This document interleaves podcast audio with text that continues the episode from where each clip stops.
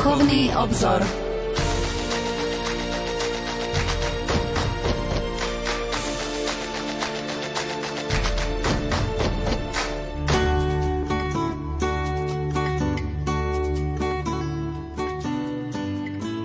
Požehnaný útorkový večer, milí poslucháči. Vitajte pri počúvaní relácie Duchovný obzor.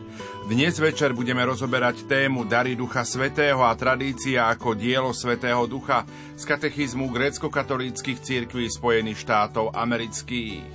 Našim hostom bude kolega z náboženskej redakcie Jan Krupa. Pokojný dobrý večer a ničím nerušené počúvanie vám zo štúdia Rádia Lumen Prajú. Majster zvuku Marek Rimóci, hudobná redaktorka Diana Rauchová a moderátor Pavol Jurčaga. Tvoje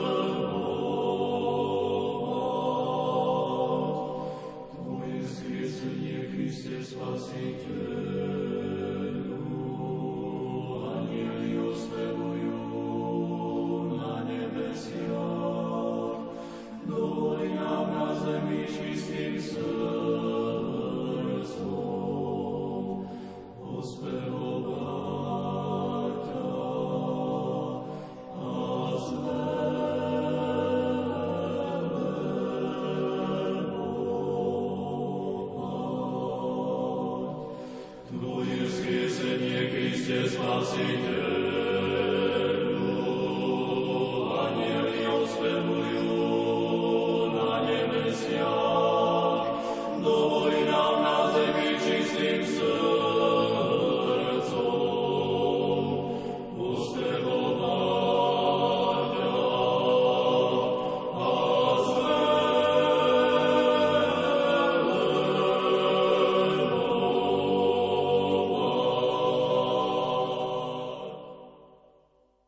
Počúvate Rádio Lumen, počúvate reláciu Duchovný obzor.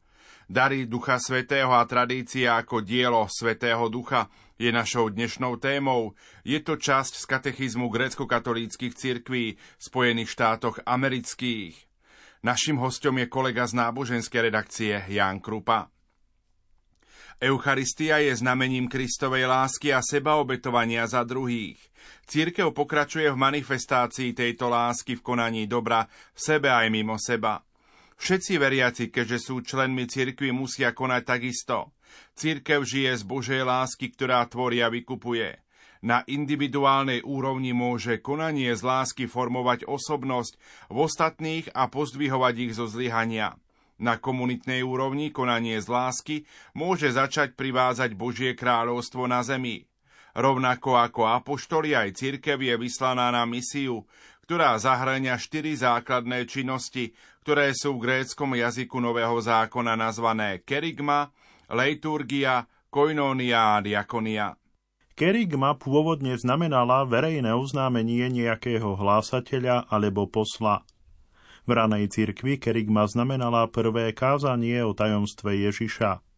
Prví kresťania žili vo svete neznalom Krista a veľmi dobre si uvedomovali svoje poslanie ohlasovať Krista a kázať blahozvesť o spáse. Tesne pred svojim vystúpením Gocovi Ježiš prikázal svojim nasledovníkom Učte všetky národy a krstite ich v mene Otca i Syna i Svetého Ducha. Ježiš im povedal, Budete mi svetkami v Jeruzaleme i v celej Judei, aj v Samárii a až po samý kraj zeme. Kresťania majú povinnosť byť svetkami Kristovho Evanielia. Môžeme ho ohlasovať priamo slovami, no potvrdzujeme ho aj svojim spôsobom života. Prinášať svedectvo znamená viac ako vyučovanie – Zahrňa to osobné zapojenie do posolstva, ktoré je ohlasované. Evangelium nie je iba obyčajnou recitáciou faktov. Je to ohlasovanie udalosti, ktorá aktívne zapája poslucháča. Ježiš nás uzdravuje, odpúšťa nám, dvíha nás a vyučuje takisto ako pôvodných poslucháčov. Učenie cirkvy nie je zbierkou príbehov z minulosti, ale živou tradíciou, ktorá nás vyzýva k aktívnej viere milosrdenstva a spravodlivosti. Preto sa spisy apoštolov a evangelistov čítajú na každej božskej liturgii a s evaneliárom sa zaobchádza veľmi úctivo. Keď sme v našich srdciach vypočuli kerigmu, naša odpoveď sa bude podobať Petrovej odpovedi.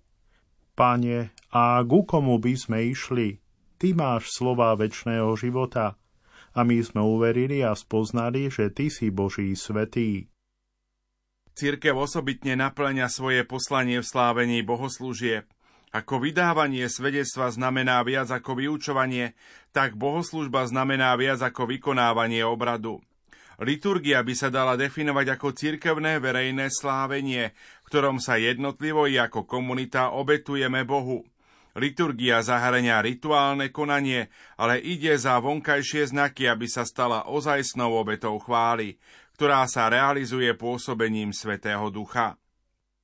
Liturgia pochádza z dvoch gréckých slov laos, ľud a ergon, dielo. V klasickej gréčtine to znamenalo verejné dielo, ktoré nejaký občan podniká pre dobro komunity a ktoré často zahrňovalo verejné slávenie. Aplikácia termínu leiturgia, zvlášť na Eucharistiu, výstižne vyjadrovala totožnosť medzi Kristovým dielom spásy a cirkevným slávením tohto diela. Tu nás spomienka na smrť a zmrtvý stanie nášho pána oslobodzuje od hriechu a zároveň sprítomňuje pána a jeho spásne dielo. Liturgiou sú členovia cirkvy uvádzaní do zjednotenia s Bohom a sú posvedcovaní pôsobením ducha. Týmto procesom sa formuje ľud a buduje Kristovo telo. Pred eucharistickou modlitbou kňaz požehnáva ľud so slovami – milosť nášho pána Ježiša Krista, láska Boha Otca i spoločenstvo Koinónia Svetého Ducha, nech je s vami všetkými. Primárnym významom koinónie je spoluúčasť alebo spoločenstvo v pánovi. Ide o základnú charakteristiku cirkvi a misie Ježiša, ktorý sa modlil, aby všetci boli jedno ako ty, oče, vo mne a ja v tebe – Spoluúčasť s Kristom zahrňa účasť na jeho tele a krvi a na jeho umúčenia z mŕtvych staní. Spoluúčasť s Kristom zahrňa aj spoločenstvo na jednom živote viery, na boskej prirodzenosti a vo Svetom duchu. Takáto spoluúčasť alebo spoločenstvo je hlavným účinkom božskej liturgie – Otcovi sa adresuje prozba, aby posvetil a premenil dary pre spoločenstvo v Tvojom svetom duchu. My sa modlíme, aby sa vzájomné vzťahy, ktoré máme v Kristovom tele, s Bohom aj navzájom prehlbili prostredníctvom našej účasti na svetých tajomstvách. Finálnym znakom misie cirkvi je diakonia, ktorá je službou alebo ministériom. Ježišov život bol podstatne životom služby. Syn človeka neprišiel, aby sa dal obsluhovať, ale aby slúžil a položil svoj život ako výkupné za mnohých. Pri poslednej večeri Ježiš zdôraznil túto úlohu tým, že svojim učeníkom umil nohy. Povedal im, že on ako učiteľ a pán splnil úlohu sluhu a oni musia konať takisto. Cirke vedená pánovým príkladom ustanovila svoje hlavné služby, službu modlitby a kázania a službu kresťanskej charity. Služba kresťanskej charity zahrňa činnosti, ktoré prispievajú k materiálnemu alebo duchovnému blahu druhých. K takýmto činnostiam patrí almušná, pohostinnosť, napomínanie, pouzbudzovanie, podpora a trpezlivosť. Charitatívne činnosti sú dôsledkom Eucharistie. Sú charakteristickým znakom cirkvy a znamením Kristovho vlastného poslania – prispievajú k uskutočňovaniu Božieho kráľovstva nového neba a novej zeme, čo je prisľúbené Kristovým nasledovníkom. My si v tejto chvíli opäť zahráme a po pesničke budeme v našom rozprávaní pokračovať. Blahosloví duše moja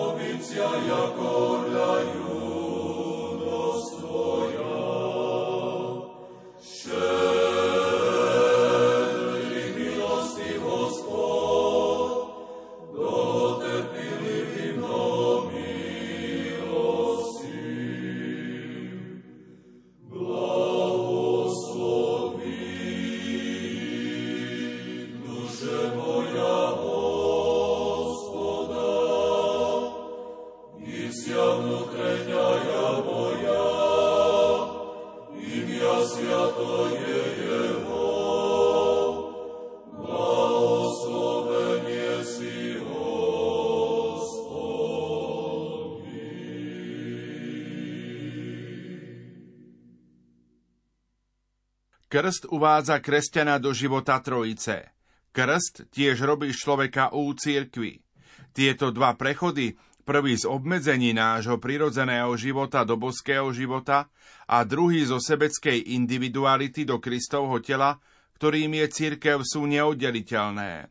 Autentická kresťanská viera a účasť na boskom živote predpokladá členstvo v cirkvi a účasť vo veriacom spoločenstve. Život v Trojici je skutočný. Naozaj sme sa stali deťmi Otca. Kristus je našim bratom. Duch naplňa naše životy. Toto vytvára skutočný rozdiel v tom, ako žijeme a konáme, aký vzťah máme k druhým. Pán Ježiš prisľúbil ducha svojim nasledovníkom. Evangelisti opisujú naplnenie jeho prisľúbenia odlišnými spôsobmi. Svetý Matúš hovorí o krste v mene Otca i Syna i Svetého Ducha – Svetý Jan rozpráva o Ježišovi, ktorý sa zjaví po svojom zmrtvých staní a vdýchne ducha do svojich učeníkov s darom právomoci nad hriechom. Svetý Lukáš rozpráva príbeh 50. dňa, keď Svetý duch zostúpil na prvé kresťanské spoločenstvo v podobe ohnivých jazykov, pripomínajúcich starozákonné teofánie, a uschopnil apoštolov, aby hovorili cudzími jazykmi. Lukáš opisuje úžas poslucháčov. Ako to, že ich každý z nás počuje vo svojom vlastnom jazyku, v ktorom sme sa narodili. My, Párti, Médi, Elamčania, obyvatelia Mezopotámie, Judei a Kapadócie, Pontu a Ázie, Frígie a Pamfílie, Egypta a líbyských krajov okolo Cyrény. Od toho počiatku sa duch ukazuje ako dávajúci svojmu ľudu množstvo darov podľa ich potrieb, pretože duch miluje a želá si spásu každého a všetkých. Každý dobrý dar je od Svetého Ducha, v ktorom celé stvorenie žije a hýbe sa. Takto spievajú grécko-katolíci na nedelnej utierni. Skrze Svetého Ducha dostávame dary spoločné všetkým veriacim – čiže dôveru v Otca, vieru v Krista a skutočnú schopnosť modliť sa ako treba. Nasledovanie vedenia ducha v každodennom živote produkuje lásku, radosť, pokoj, zhovievavosť, láskavosť, dobrotu, vernosť, miernosť a zdržanlivosť. Apoštolská tradícia tvrdí, že každý veriaci je povolaný byť chrámom ducha – preto novopokrstení dostávajú dar ducha vo svetom tajomstve miropomazania. V tejto sviatosti je veriaci pomazávaný mírom, olivovým olejom, ktorý je zmiešaný s mnohými voňavými látkami na viacerých častiach tela. Veľké množstvo vôni symbolizuje rozmanitosť darov ducha a rôzne pomazania symbolizujú, že veriaci kresťan dostáva ducha pre všetky potreby života. Svetý Simeon Solúnsky poznamenal, že v tomto svetom tajomstve pokrstená miropomazaná osoba dostala všetky Božie dary s výnimkou svetého kňastva. A tak celú církev buduje táto rozmanitosť darov, ktoré dostali nové údy Kristovho tela. Prostredníctvom týchto darov Svetého Ducha sa individuálna osoba jedinečným spôsobom spája s telom ako podstatná súčasť, aby pomáhala v jeho raste a zdokonaľovaní. Církev zvoláva ducha na začiatku každej bohoslužby. Hymnom Kráľu nebeský prosíme ducha, ktorý sa v nás modlí, aby bol s nami, keď sa zhromažďujeme v pánovom mene. Prítomnosť a pôsobenie ducha v bohoslužbe cirkvy slúži spájaniu cirkevnej bohoslužby s Kristovým vlastným klaňaním sa Otcovi. Zvlášť na božskej liturgii sa obnovuje dar Svetého Ducha daný v krste a miropomazaní. V epikléze vzývame Otca, aby na novo zoslal Ducha na nás a na našu obetu. Svetý Ján Zlatoústy to opisuje takto. Kňa stojí, no dolu neprivádza oheň, ale Svetého Ducha a dlhú modlitbu neprednáša preto, aby sa zapálil oheň a zničil obetný dar, ale aby táto milosť padla na obetu prostredníctvom tejto modlitby a zapálila duše všetkých. Milí poslucháči, duch je naozaj prítomný v cirkvi v liturgii, predsedá a očistuje poklesky, je Boh a zbošťovateľ, oheň vychádzajúci z ohňa, hovorí, pôsobí, rozdeľuje dary. Toto spievajú grécko-katolíci na utierni 50 my toto potvrdzujeme, keď po svetom príjmaní spievame 50-nicový hymnus. Prijali sme nebeského ducha.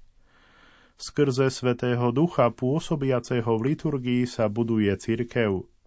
Na tomto pozadí treba čítať Petrovú výzvu. Dajte sa vbudovať aj vy ako živé kamene do duchovného domu, do svetého kňastva, aby ste prinášali duchovné obety, príjemné Bohu skrze Ježiša Krista. Wow.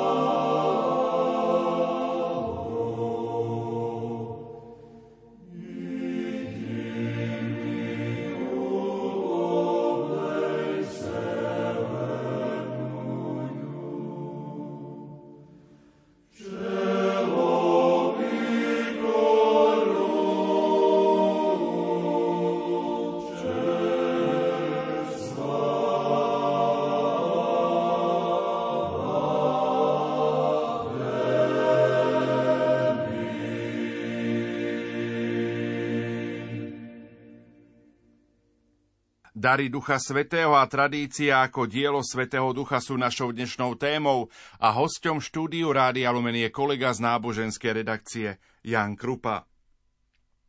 Jedným z najdôležitejších darov ducha je posvetná tradícia. Autentickou tradíciou je Boží život, daný cirkvi zjavením nášho pána Ježiša Krista. Tradícia bola opísaná ako akoby zrkadlo, ktorom putujúca cirkev na zemi kontempluje Boha, od ktorého všetko príjma, kým ho neuvidí z tváre do tváre takého, aký je. Živá tradícia je spôsob, akým cirkev príjma a vyjadruje život, ktorý jej daroval náš Pán Ježiš Kristus. Nemožno ju redukovať na určitý počet faktov alebo výrokov, ale je to prijatie a vnímanie celej reality, ktorá je základom celej viery. Väčšina protestantských spoločenstiev sa drží iba jedného depozitu pravd viery, Biblie. Avšak historické cirkvy považujú zjavenie za viac ako zbierku praktík, výrokov a faktov, ktoré sú obsiahnuté v Biblii. Zjavenie je skôr úplnosťou života v Kristovi, dosvedčenou apoštolskými písateľmi a cirkevnými otcami, ktorú zosilňuje a zaostruje napísané písmo prostredníctvom života a chápania Božieho ľudu. Svete písmo nebolo napísané v bezčasovom váku a ani Svetý duch nie je ohraničený na stránky písma. Ten istý duch, ktorý inšpiroval apoštolských písateľov, pôsobil v cirkevných otcoch, na formatívnych konciloch, bohoslužbách, v ikonách, skúsenosti svetých a vytváral kontinuitu života a viery s ranou cirkvou. V ľudovej reči sa určité praktiky a výroky často nazývajú tradície – tieto zvyky môžu aj nemusia byť prvkami samotnej tradície, ktorá je identitou cirkvy počas stáročí a je organickým a viditeľným vyjadrením života ducha v cirkvi. Nejaká špecifická prax môže byť prvkom tradície, ak je odrazom božského života v Kristovom tele a tak prax ikonografie, ktorá ohlasuje vtelenie aj pôsobenie Svetého Ducha v živote svetých, je prvkom tradície. Niektoré zvyky môžu byť vyjadreniami tradície rôznej miere. Pôst je praxou, ktorú dosvedčuje samotný Kristus. Pôst v stredu a v piatok je apoštolským vyjadrením tejto tradície.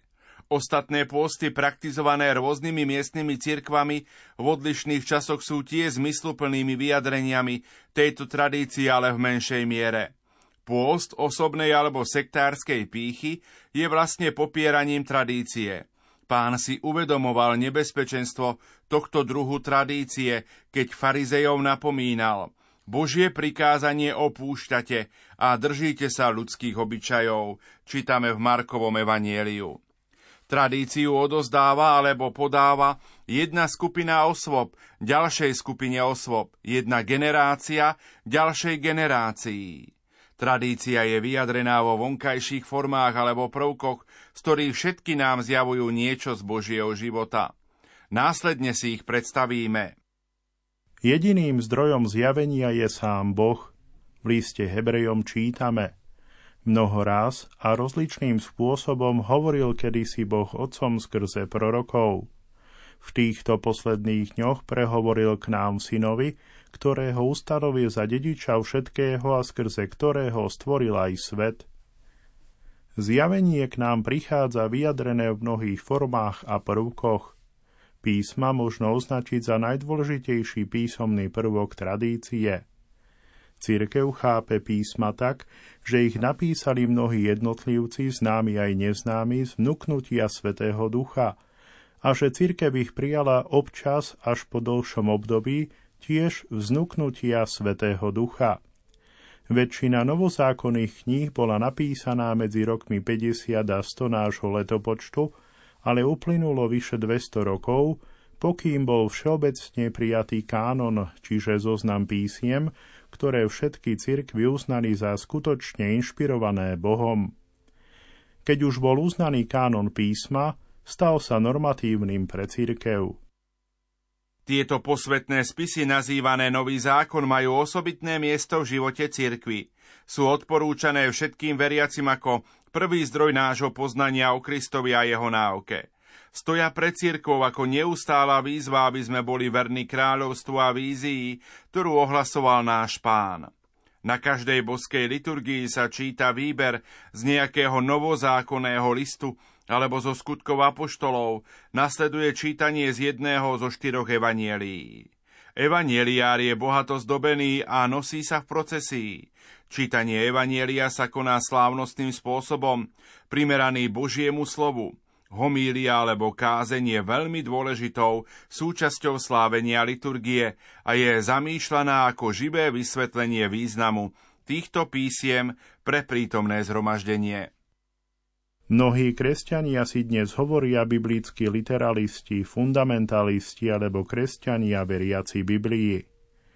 Vo všeobecnosti zastávajú názor, že Bibliu treba čítať podľa presného doslovného významu jej slov a nikdy netreba brať do úvahy okolnosti týchto slov a ich literárne žánre. Katolícka církev však učí, že to, ako ľudia dnes chápu nejaký starobilý spis, nemusí byť práve tým, čo ľudský autor priamo zamýšľal. Kvôli správnemu chápaniu písma treba venovať náležitú pozornosť obvyklým spôsobom myslenia, vyjadrovania a rozprávania, ktoré jestvovali vo svetopiscových časoch, ako aj spôsobom, ktoré sa vtedy používali vo vzájomných ľudských stykoch. Keďže Božie slova sú napísané v slovách ľudských bytostí, treba ich chápať v kontexte písateľových zámerov a okolností. Boh inšpiroval ľudí, aby písali. Boh neznásilnil ich slobodnú vôľu prevzatím ich tiel a donútením ich rúk písať špecifické slová. Písmo je ako tajomstvo vtelenia, lebo Božie slová vyjadrené ľudskými jazykmi sa stali podobnými ľudskej reči, tak ako sa kedysi slovo väčšného Otca stalo podobné ľuďom, keď si vzalo krehké ľudské telo. Sveté písma sú svetlom pre církev, vedujú k čoraz lepšiemu chápaniu Božieho plánu pre našu spásu. Opäť si trošku zahráme a po pesničke budeme v našom rozprávaní pokračovať.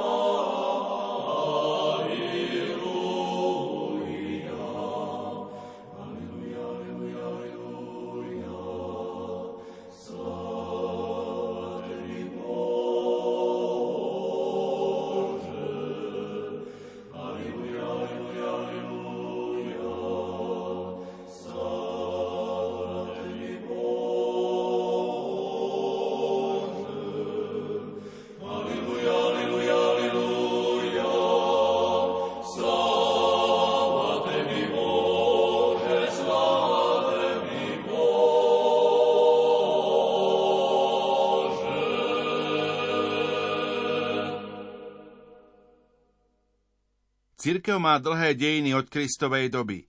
A zda na začiatku vzniklo v niektorých kresťanských komunitách očakávanie, že Ježi sa vráti čoskoro a že cirkev bude mať len dočasnú existenciu. Toto očakávanie sa ukázalo ako nepresné. Plno zjavenia daroval náš Pán Ježiš Kristus, ale podoba ľudskej spoločnosti sa odtedy mnohokrát dramaticky zmenila. Vo všetkých týchto zmenách sa živá cirkev snažila ohlasovať jeho evanielium jasne slovami, ktorým by každá generácia mohla pochopiť. Verné uchovanie významu zjavenia si od nás vyžaduje neustálu reflexiu a reformuláciu, aby sme zaistili, že pravda je odozdaná primerane. Skutky apoštolov zaznamenávajú, ako si apoštoli v Jeruzaleme osvojili kolegiálne konanie ako prostriedok vedenia cirkvy v období krízy. Po apoštolskej dobe biskupy, podobne ako apoštoli pred nimi, uplatňovali kolegiálnu zodpovednosť za všetky cirkvy. Zatiaľ, čo každý biskup je vysvetený za pastiera pre lokálnu cirkev, ktorá je zverená jeho starostlivosti, má dodatočnú starosť o celú cirkev v jednote so svojimi bratmi biskupmi. Ako poznamenal svätý Ciprián, biskupská hodnosť je jedna a každý biskup má plnú biskupskú hodnosť. Táto kolegialita sa ukazuje najjasnejšie v obrade vysviacky biskupa, ktorého musia vysvetiť pri najmenšom traja ďalší biskupy. Toto je znakom, že je v spoločenstve s ostatnými cirkvami. Biskup, ktorý na eucharistickom zhromaždení predsedá lokálnej cirkvi, realizuje jednotu svojho spoločenstva s celkovou cirkvou, prostredníctvom pôsobenia Svetého Ducha. Od počiatku sa biskupy často schádzali na lokálnych konciloch, aby sa zaoberali problémami a záležitosťami, ktoré sa týkali viac ako len lokálnej cirkvi. Toto formuje povedomie v cirkvi o príslušnosti k jednej cirkvi, jednému Kristovmu telu bez rozdelenia. Na začiatku 4. storočia vznikol veľmi vážny problém, ktorý zasiahol celú cirkev. Aleksandrijský kňaz Árius učil, že syn je podriadený otcovi a tým podkopával vieru cirkvi v Trojicu. Plné Kristovo božstvo je kľúčové pre život kresťana. Ak Kristus nie je plne Bohom, zjednotenie s Kristom nie je zjednotením s Bohom a my nie sme účastnými na Božej prirodzenosti. V roku 325 bol zvolaný všeobecný koncil, aby zvážil a vyriešil tento problém. Pretože koncil bol složený z biskupov zo všetkých cirkví rímskej ríše, bol nazývaný ekumenický alebo univerzálny. V meste Nicea sa stretlo 318 biskupov, ktorí v odpovedi Áriovi prijali krédo ako oficiálne cirkevné vyhlásenie o viere. Toto krédo alebo význanie viery definovalo, že Kristus je rovný Otcovi, je svetlo zo svetla a pravý Boh z Boha pravého, pretože je jednej podstaty v gréčtine homoúzios s Otcom. Použitím slova homoúzios cirkevní otcovia na základe autority danej Kristom šli za hranice terminológie svätého písma, aby vysvetlili a ohlásili pre církev tajomstvo Krista. Toto krédo, ktoré sa v rozšírenej podobe datuje od Konštantinopolského koncilu v roku 381, sa odvtedy stalo pravidlom viery pre všetky historické kresťanské cirkvy. Otcovia na prvom ekumenickom koncile nevytvorili myšlienku mať kréda, ani nevytvorili význanie viery z ničoho. Za svoju úlohu považovali obranu pravej viery, založenej na kontinuite viery a života cirkvi. Preto sa uchýlili k bohoslužbe cirkvi. Formuly viery sa používali v slávení svätého krstu, ktorý predstavuje prijatie osôb za Božie deti a ich vstup do cirkvi. Od kandidátov sa vyžadovalo, aby zložili vyznanie svojej viery v Otca i Syna i Svetého Ducha. Ich presvedčenie o Trojici bolo vypracované vo formulách, ktoré sa vyvinuli v rôznych lokálnych cirkvách. Takéto kréda sa uštepovali katechumenom vo Veľký piatok ako súčasť prípravy na ich krst vo Svetú sobotu. Nicejský koncil zjavne prijal krstné krédo, ktoré sa recitovalo v Jeruzalemskej cirkvi za normu pre celú cirkev. Neskoršie koncily sa odvolávali na toto význanie ako na základné vyjadrenie viery cirkvy. Preto sa na Chalcedónskom koncile čítala nicejská viera a biskupy vyhlásili Toto je viera nás všetkých, my všetci takto veríme. Krédo do byzantskej liturgie zaradil konštantinopolský patriarcha Timotej okolo roku 511.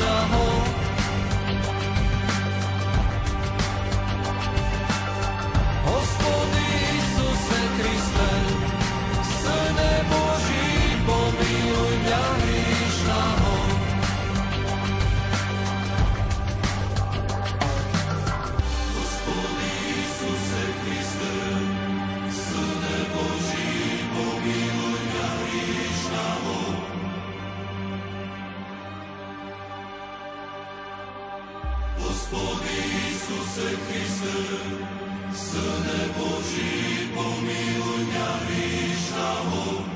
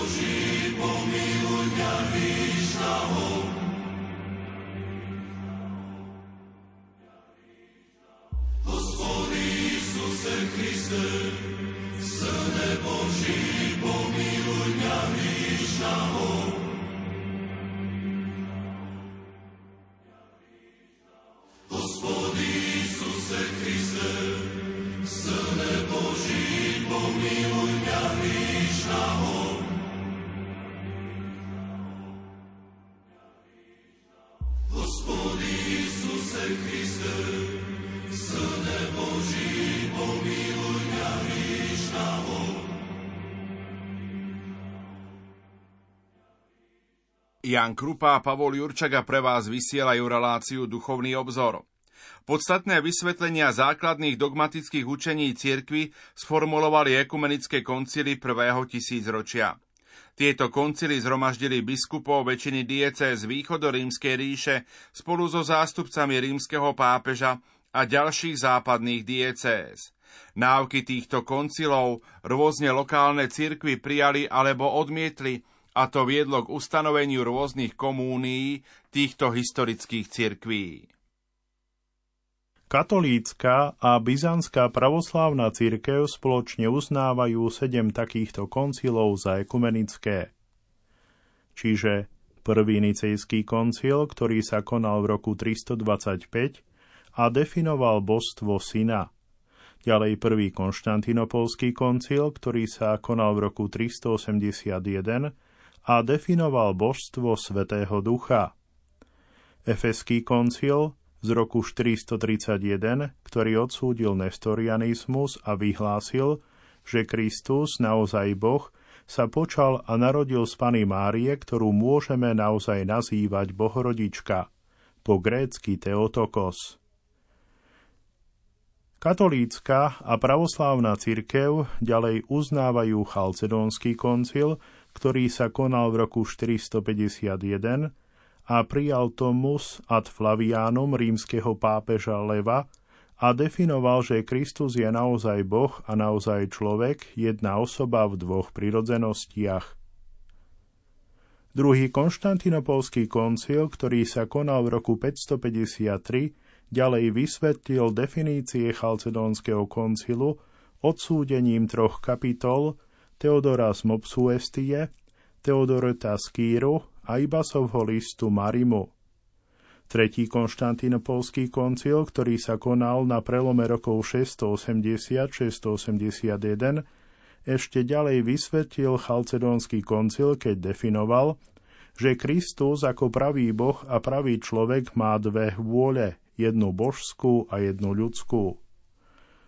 No a siedmy ekumenický koncil, ktorý spája katolícku a pravoslávnu cirkev, sa konal v roku 787 a odsúdil obrazoborectvo, čiže ikonoklazmus, teda názor, že nemožno zhotovovať ikony Krista a svetých.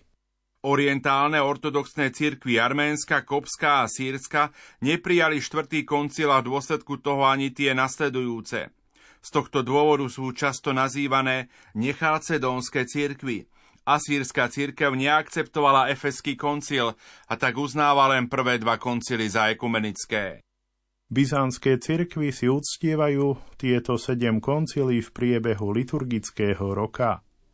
Pamiatka prvého ekumenického koncilu, čiže prvého nicejského koncilu, sa sláví vždy v nedelu po sviatku pánovho na nebo vstúpenia. Pamiatka prvých šiestich koncilov sa slaví spoločne v nedeľu, ktorá pripadá medzi 13. a 19. júl. Pamiatka 7. koncilu sa slávi v nedeľu, ktorá pripadá medzi 11. až 17. október.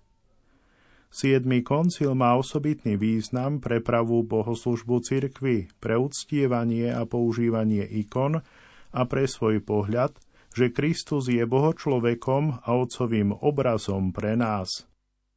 Rímskokatolícka církev uznáva ďalších 14 koncilov za ekumenické, pričom podmienuje, že koncil je ekumenický v tom prípade, keď ho takto nazve pápež.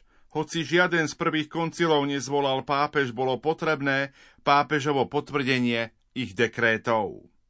Východných cirkví sa osobitne týkali tieto koncily. Štvrtý konštantinopolský koncil konal sa v roku 870, a týkal sa schizmy v dobe patriarchu Fotia. Koncily v Lyone 1245 a vo Florencii 1439 sa pokúšali uzavrieť únie s rôznymi pravoslávnymi cirkvami. A ostatný koncil, druhý vatikánsky koncil, ktorý opätovne potvrdil dôležitosť ekumenizmu, teda hnutia, ktoré sa usiluje o jednotu všetkých kresťanských cirkví a výslovne uznáva miesto a význam východných katolíckých cirkví. Na prvom a druhom vatikánskom koncile sa zúčastnili predstavitelia východných katolíckých cirkví zjednotení s Rímom. Koncily boli mimoriadne stretnutia biskupov vo všeobecnosti zvolávané vtedy, keď sa cirkev ocitla v nejakej osobitnej kríze.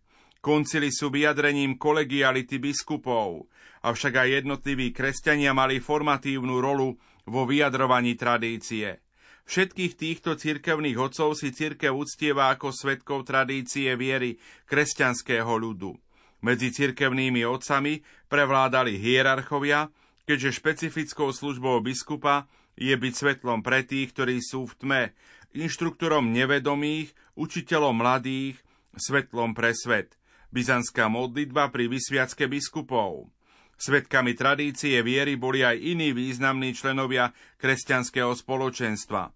Kňazi, diakoni, hymnografi a zvlášť mnísi, muži aj ženy, preslávení svojou askézou a svetosťou a vyhľadávaní veriacimi pre duchovné vedenie. Cirkevní otcovia písali v mnohých formách. Najbežnejšie boli homílie alebo komentáre, ktorých cieľom bolo vysvetľovať písma veriacim alebo katechumenom. Svetý Cyril Aleksandrísky, svätý Gregor Nízky a svätý Ján Zlatoústy zanechali dôležité spisy v týchto formách. Cirkevní otcovia vysvetľovali teológiu aj z iného dôvodu, aby sa totiž postarali o obhajobu pravej viery proti jej odporcom v cirkvi aj zvonka. Cirkevní otcovia ako svätý Justín filozof v druhom storočí písali apologetické spisy, aby pravdivo a náležite obhajovali svoje činy alebo presvedčenia v stále ešte pohanskej rímskej ríši. Keď sa samotný štát stal kresťanským, apológie boli ešte potrebné na obhajobu pravého chápania cirkvy proti tým, ktorí zavádzali chybné idei. A tak svätý Irenej Lionsky sa postavil proti gnostikom, svätý Atanás Aleksandrísky bojoval proti Ariánom a svätý Maxim Vysnávač vyvracal monotelétov. Navyše ku komentárom k písmu a k obhajobe viery boli mnohé patristické spisy špecificky duchovnej povahy. Boli venované opisu kresťanského života a spôsobov, akými v nás pôsobí Boh mocou Svetého Ducha – Rozlíšili konečnú náuku o kresťanskom živote, ktorá našla konkrétne vyjadrenie v mystickej tradícii cirkvy. Hoci väčšinu asketických spisov napísali mnísi, predpokladajú, že každý kresťan v akomkoľvek životnom postavení je nejakým spôsobom povolaný k dokonalosti v Kristovi. Ako povedal svätý Ján z Rebríka, Kresťan je napodobňovateľom Krista v myšlienkách, slovách a skutkoch, nakoľko je to ľudsky možné, a verí silno a bezúhonne v Najsvetejšiu Trojicu.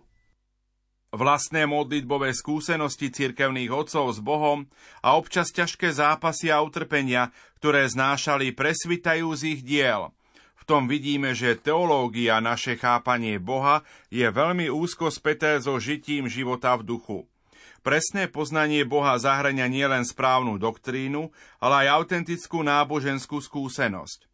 Keď žili veľmi blízko pri najranejšom kresťanskom spoločenstve, teológia cirkevných otcov obsahovala oboje.